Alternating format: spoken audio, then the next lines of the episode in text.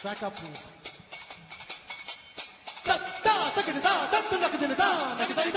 Hello and welcome to the next episode of Busy Nation Dhando Takko Rokro. This is Ritika with my friend Abhishek. Hello everyone. We're back after I guess uh, two and a half months and quite a lot has happened including Ritika's birthday. Ritika, happy birthday belated. Oh really? that was two months ago. Yeah, we, we have been gone for a long time I guess. Well, the Anna wave has come and gone. Steve Jobs has stepped down. America has been downgraded and the world over the markets have done their yo-yo and now you know, there are worries about the second recession. Yeah, a lot, lot has happened, I guess. Absolutely. In, in in that midst, my sister completed her chartered accountant exam, which is a pretty big deal. Yes, and you gifted her an iPhone, didn't you? Oh yes. You have to give it to Steve Jobs though, you know. You really have to give it to Apple because in the material world, I think the closest that can come to make somebody happy is an Apple device. Yes. So yeah, it was good fun. I I said there is something in the microwave because she loves to eat much like you. So she thought, you know, when she came home, of course it was off. She, she she thought all that I would have got her some some pizza or some such thing, and she opened it's an Mhm. iPhone. Yeah, it took me a couple of months to pay off my credit card bills, but still it was it was good. Let's move Yes. into the business topics because we have quite a lot of things up our sleeves. The first one being the sa- 9, what's today's date? 9 September 2011. Alright, so we complete 10 years of the 911 attacks. yes, it, it's 11 September, not 9 September. Sorry. the 9 11 it's the, the American way, so it's like 11 September. The month comes first. I just woke up. It's uh, 8:46 a.m. in on on a Saturday morning. That's right. Please pardon me. Yeah, it's 11 September. I know that. Uh, well, as you have known and we have seen that many lives were lost during that attack and the US foreign policies, they changed forever after that. But economically, did it make a big difference to US or to the world? If we have to discuss that, then at one point we could have argued that, you know, US financial sector may have been hit by the 9-11 attacks. But after US was hit by the economic crisis in 2008, you know, that recession and the financial sector crisis, somehow that impact of 9-11 does not seem that big now in comparison. The economic impact of it may be almost negligible except for, you know, the obvious reasons like the budget allocation to the US defense sector increased and the increase in the war pensioners or basically the cost of war which Right. the US now has to endure. But the whole impact of the 2008 crisis was so big that probably the economic impact of 9-11 now doesn't seem to be that big in comparison. Absolutely. What the bankers have achieved, the two planes could not on September 11th. Yeah. But uh, talking about the war cost, uh, it is slated at four trillion dollars, which is equal to uh, Hmm. America's cumulative budget deficits for six years, from 2005 to 2010. There are more than 6,000 soldiers who have been killed in, in, in Iraq, Hmm. Afghanistan, and one lakh thirty-seven thousand civilians in Pakistan, Iraq, Afghanistan, and this was a backlash towards uh, the 911 attacks when Bush was the president, and it has created 7.8 million refugees. So you multiply Yes. each refugee with a day's, you know, let's say he needs at least five dollars to live by. That comes to a big, big amount. You know, although we have 10 years now to think about it, that's why the impact sounds a little cushioned as compared to the more recent crisis, the, the financial crisis that America has faced. But having said that, you know, just a few minutes after the crash, uh, or few few days after the crash, uh, uh, the the stock prices were tanked, but they came back on, and the gold prices they went up because everybody wanted to, you know, go and invest their money in something that is far more safe. And if you if you go to see even recently after America was downgraded, uh, the gold prices have surged.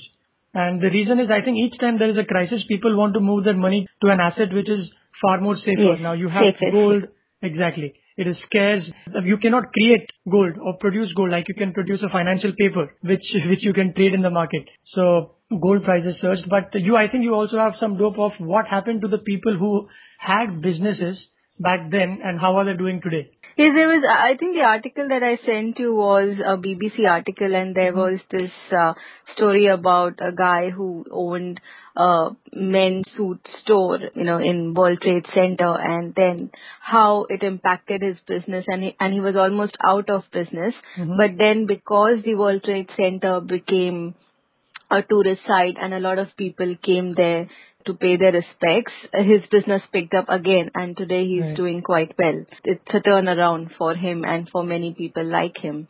And like earlier when I was talking, I was really talking about the economic impact of US, but as you Mm. said, if you see the economic impact it has had on countries where the US has waged war like Iraq and Afghanistan, it's been tremendous. So, but when we talk about the economic impact of 9/11, my mind keeps running to the economic impact of say the bomb blasts in India. Mm. And the sad part is that we do not have one 9/11 but a series of them.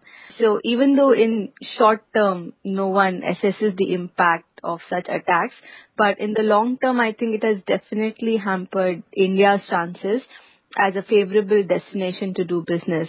And I guess it has more negative impact than probably corruption. Because if you see that during the Commonwealth Games, many players did not come for the games mainly because of the terrorism fear and not necessarily because of corruption. And tourism has been greatly impacted because of that because the foreigners are, you know, scared of the terrorist attacks. And I'm saying this by experience because I know a couple of people here who had planned for visits to India and they cancelled their plans because of the terrorist attack fear during the Commonwealth Games. Not not just the terrorist attacks that are taking place in cities like Mumbai and Delhi, but you know, I was uh, talking with a Forbes India editor who had covered Jharkhand and the Maoist attack in great detail, and he was telling me that companies have to pay these Maoists so that they can have their wheels running. So in other words, let's say on a day Hmm. when there is a strike, an unofficial strike by the Maoists in a particular area, and if you can see trucks of one particular company running, then you know that that company has got an underhand money exchange with the Maoist organizations only because they have to survive. Yes. And uh, another friend of mine who was uh, working with a multinational, he is an SAP consultant. So when he was consulting a company in that area, they said, you cannot roam about outside at 7. You have to sit in the company bus at 5.30. You will be escorted by a couple of uh, armed men. You cannot go out on weekends because it's the company's responsibility. And 22 states out of the whole 28 28, right? I hope, I guess I got the number Mm. right. 28 states in India. There is some kind of a trouble which involves a gun. And it has been around for a while, whether it's Telangana protests or the Maoists or the terrorism attacks that takes place. Yes. You're, you're right. We don't have one big 911, but we do keep having the series of bomb blasts. Also, another one went off in Pakistan on the same day when there was a bomb blast outside uh, Delhi High Court.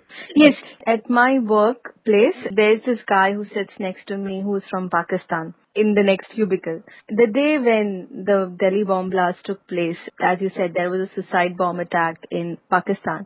And it was ironic that we both were reading the respective news Yeah. on our respective computer screens almost at the same time. And both the attacks had actually failed to make it to the headlines of any leading news publications. It was almost like it's becoming a fact of Indian life, which is frighteningly similar to what we think about Pakistan. Yes, the fatigue I think will start showing on the reporters' faces also. For them, the best thing is an attack like this, right? However crude Yes. and macabre as it might sound, it is the best thing in their careers to, to be covering a live event of that magnitude. But if this, these things keep happening, of course there is viewer fatigue and there is reporter fatigue. In fact, on Twitter, the day after the Mumbai blast, the amount of activity that took place, I don't think it was comparable what happened after the Delhi attacks took place. Not to No, it not- wasn't. yes, it's like an annual routine. Yes. It's sad, but that, that's how it is. We can keep talking about this. Let's move on to our next topic, which is sacking of the Yahoo's CEO, Carol Bath. How do you pronounce her surname? Bats. Bats. Baths, I think. Let's keep it Indian. Baths. Bharat. Yes. yes. Carol Barrett. So she, she was no, it, apparently it, it fired- actually would be, no, it would actually be Karol Bharat. Bharat. Karol Bharat. but Karol Bagh की है जी oh, Delhi की अपनी है Karol. exactly well, yeah, so, let's um, not yes, laugh yeah. somebody got fired although she did She must have got severance package of millions of dollars, but she was incidentally fired over the phone by the chairman of that company. and she wrote that out in the email that she sent from her iPad is what everybody is reporting now. Yeah. Uh, nobody would have said she sent an email using Microsoft Windows 1995 exactly. on a personal computer, but well, it was news that she sent it from her iPad. She, she said, I'm very sad to tell you that I've just been fired over the phone by Yahoo's chairman of the board. But you know, when you read news like she sent this email from her iPad, I kind of think how that news would have originated. Would she have, you know, called someone from the press and told them that I'm sending this email from my iPad? Yeah, one way is that each time anyone mails you from an iPhone, you do get that sent from my iPhone at the end of it, right?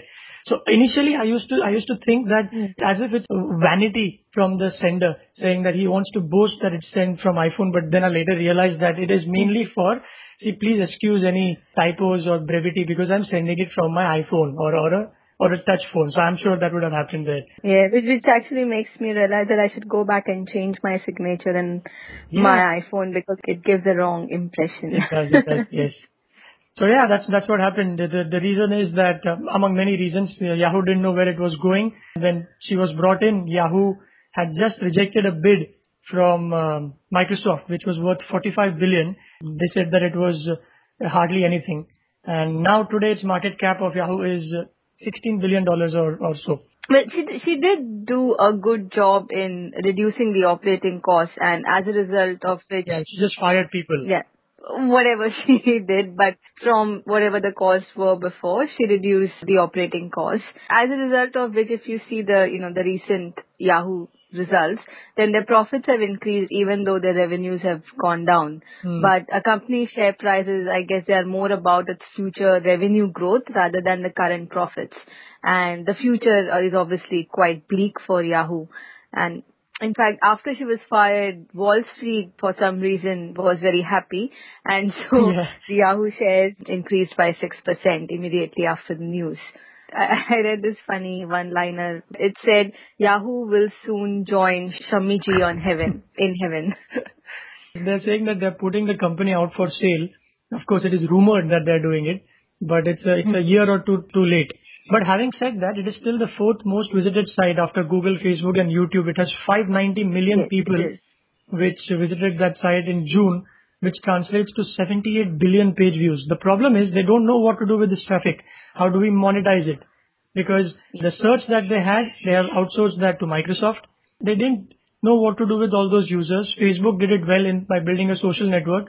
Google has got like Google recently also acquired. We'll we'll talk about this. If, talk about it if time permits. It, it acquired a restaurant review service called Zagat Hmm. or Zakad, however you pronounce it. Mhm. So Google is doing all sorts of things to you know get people engaged in in its applications. Yes, that's true. Yahoo wasn't very successful in their acquisitions. Somewhere in around, I think 2010, there was this uh, research uh, by Glass Lewis is the company. It was a rating on the world's most overpaid CEOs Right. and Yahoo was number one. So she had a package of, I think, $39 million, Wow. including everything. And she was, you know, the grossly overpaid CEO in 2010, according to that survey. But did you know that she is a survivor of breast cancer? Yeah, she was 43. I was surprised to read that. Uh, she has an interesting history in terms of being a working mother. She would travel back to her whatever native where she had her kids on Thursday midnights and spend time with her hmm. family there and come back on a, on a plane to work for a company which she was leading. It was Autodesk, uh, a software firm. Hmm. And interestingly, she was working in a firm which would build softwares to visualize underground sewers and skyscrapers or aeroplanes in hmm. three dimensions. So it is basically completely different from what portfolio she was handling in Yahoo. And she's 60. She was 60 when she bro- was brought in. Yeah. Uh, and Yes, compare that to kids, kids as in, you know, not condescendingly obviously, kids like Facebook's Mark Zuckerberg who was 23 at the time. Yes.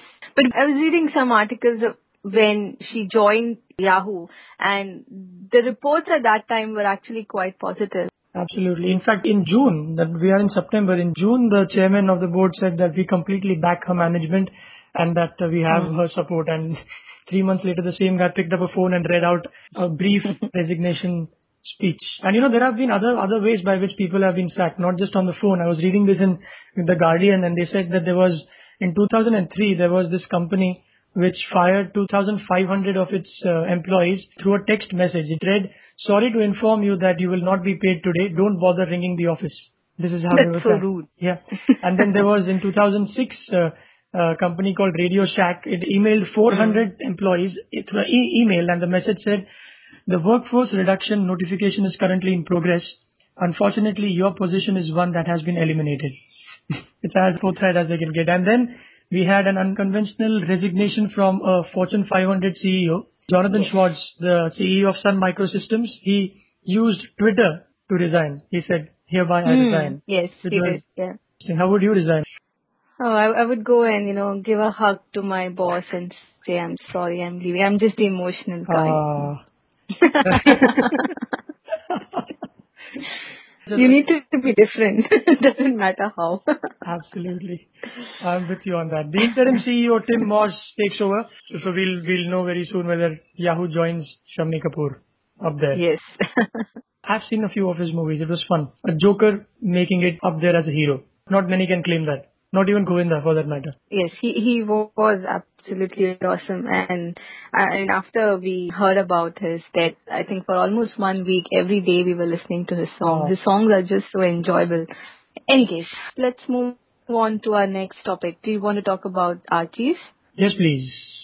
Do people, uh, you know, talking about Archie's, which is a gift and greeting cards major in India, and I've heard Archie's mainly in relation to greeting cards, and I, I seriously wonder, do people actually use greeting cards these days to give each other? I mean, I've hardly ever. I do know that my mom gets a lot of greeting cards on her birthday. Uh, she's a school teacher, isn't she? Yes, that's right. But she's also 50, so there is a generation which still uses Archie's, but Hmm. I'm not sure how long this will last. You would still go buy bouquets because nothing can replace a, a flower, an online, you know, greeting card or an online flower. So you'd still do that, but Yes. not sure about greeting cards. Yes, I think it has grown up now from greeting cards to gifts and online cards and Archie's galleries which have all types of gifts. Hmm. But well, the main news is that it is, has now announced that it is planning to double up its Indian revenues to rupees 400 crore in the next four years. It has also announced a licensing partnership with UNICEF. Right. Uni, UNICEF. How do you pronounce it? UNICEF. It- It's actually an abbreviation. Yeah, UNICEF. It's actually an acronym. Yeah. It's an acronym. It's not an. It's It's not an Abbreviation. abbreviation. No. it's, oh yeah, sorry, it's an acronym. Yeah, There you go. right. I'm a grammar You are the. English teacher. yes. So the difference you are my English teacher. no, no, come on. But I learned this because I remember 10th standard teacher telling us an abbreviation is, let's say ABBR is an abbreviation for the word abbreviation, but an Yes. AIR, All India Radio, is an acronym. Yes. Yeah. And I'm sure all our listeners have now caught it. So no grammatical mistakes from now. That's what Sir Abhishek says. But some, a few, few seconds before you said you used, no, sorry, go ahead, go ahead. So, Okay, now, now we're going to have a podcast with my all, all my grammatical mistakes rather than anything else. I, I make more than you do, so don't worry. We are in the same, same. I only have got a foreign accent, you know, after coming to Australia. I my grammar still remains as poor as it was. No, but you can still pull off baths like an Indian should, so you still have that. I, I can still take a roll. yes. Uh, well, yeah. So the last year, Archie's had sales of rupees 180 crore, and it currently operates around 500 stores in India. And it mainly has the franchisee model. It has got a lot of franchisees, and almost more than 250 stores are franchisees. Right. And I didn't know that it was an Indian company until you told me before we started recording. I guess it's because of the name Archie's that you tend to think that it's uh, not an Indian company. It's almost like, you know, the brand Van Heusen. If I tell you, you get that in stores here too. And Uh-huh. if I tell anyone that it's an Indian brand, nobody's ready to believe me that it's an Indian brand. Because Yeah, Allen Solly, Van Heusen, and uh, Peter England, all of them are from Madura Garments and, you know, these, these Indian Arvind Mills. Well, yeah, so coming back to Archie's, it's definitely an Indian company and it was started in 1979 by Anil Mulchandani. And initially, actually, it sold, uh, you know, uh, song books, posters, and leather pouches, etc. Mm. But then it went into greeting cards, which is now one of its major businesses. But I think it has adapted well towards changes because it has always, you know, made global partners. Like it had tied up with Paramount Cards earlier, and it started mm. the concept store of a gift store. It was the first one to do that, and then it came out with Archie's Gallery. Then it adapted to the franchisee model to expand, and then you know it shifted to an online store concept pretty quickly. So it, it has kept up with times. It has, it has, especially when you have the tying up with UNICEF is a big deal, considering that it's uh, one of the world's hmm. most recognized non-government, I mean non-profit organizations.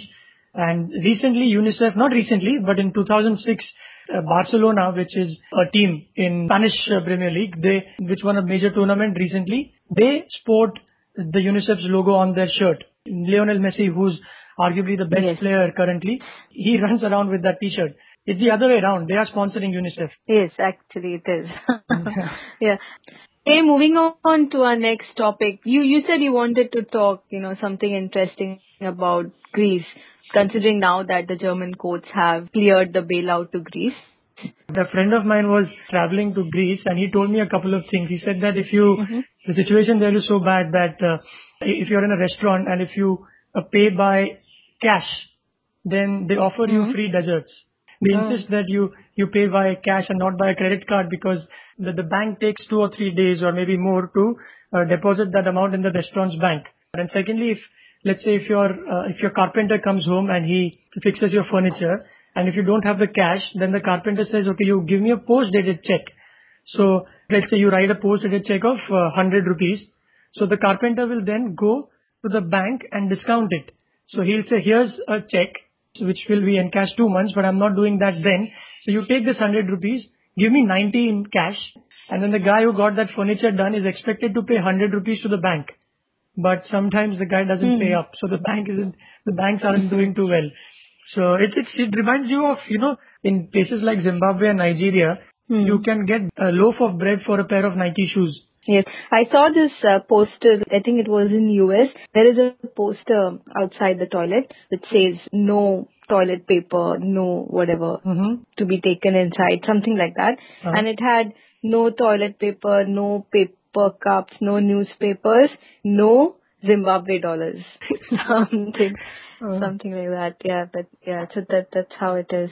But I have a few people in my office who are actually Aussies, but of Greek origin, mm-hmm. and they have actually often told me that the corruption in Greece is quite high, and it's very bureaucratic, and it's very mm-hmm. common to bribe the officers there. So it's almost I felt it's you know, similar to what happens in India. No wonder my friend said he had a great time in Greece. yes.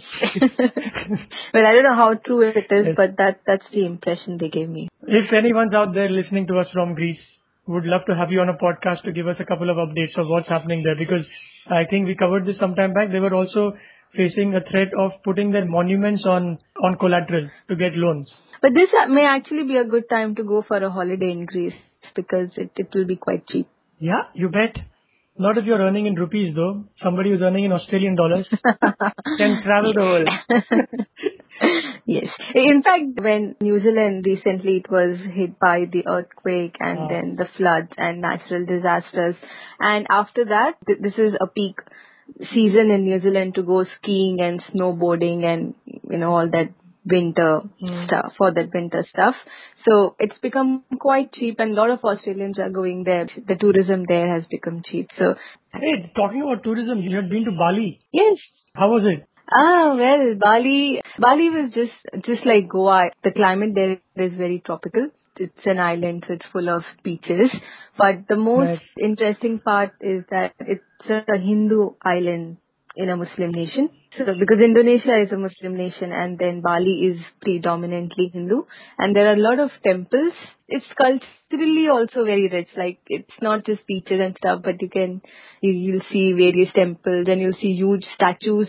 And the Hinduism there is actually quite different than what we see in India. Like many temples there don't even have idols and there are huge temples two of the most famous temples that we went there and they were beautiful because they were on the cliff And even the statues that you see, it's kind of a mixture, you know, of the Chinese and Hinduism culture. So you you see you know a big statue of Bhima or Arjuna and Mahabharat characters. Have you ever seen a Bhima statue in India? No. Or Arjun statue in India? Yeah.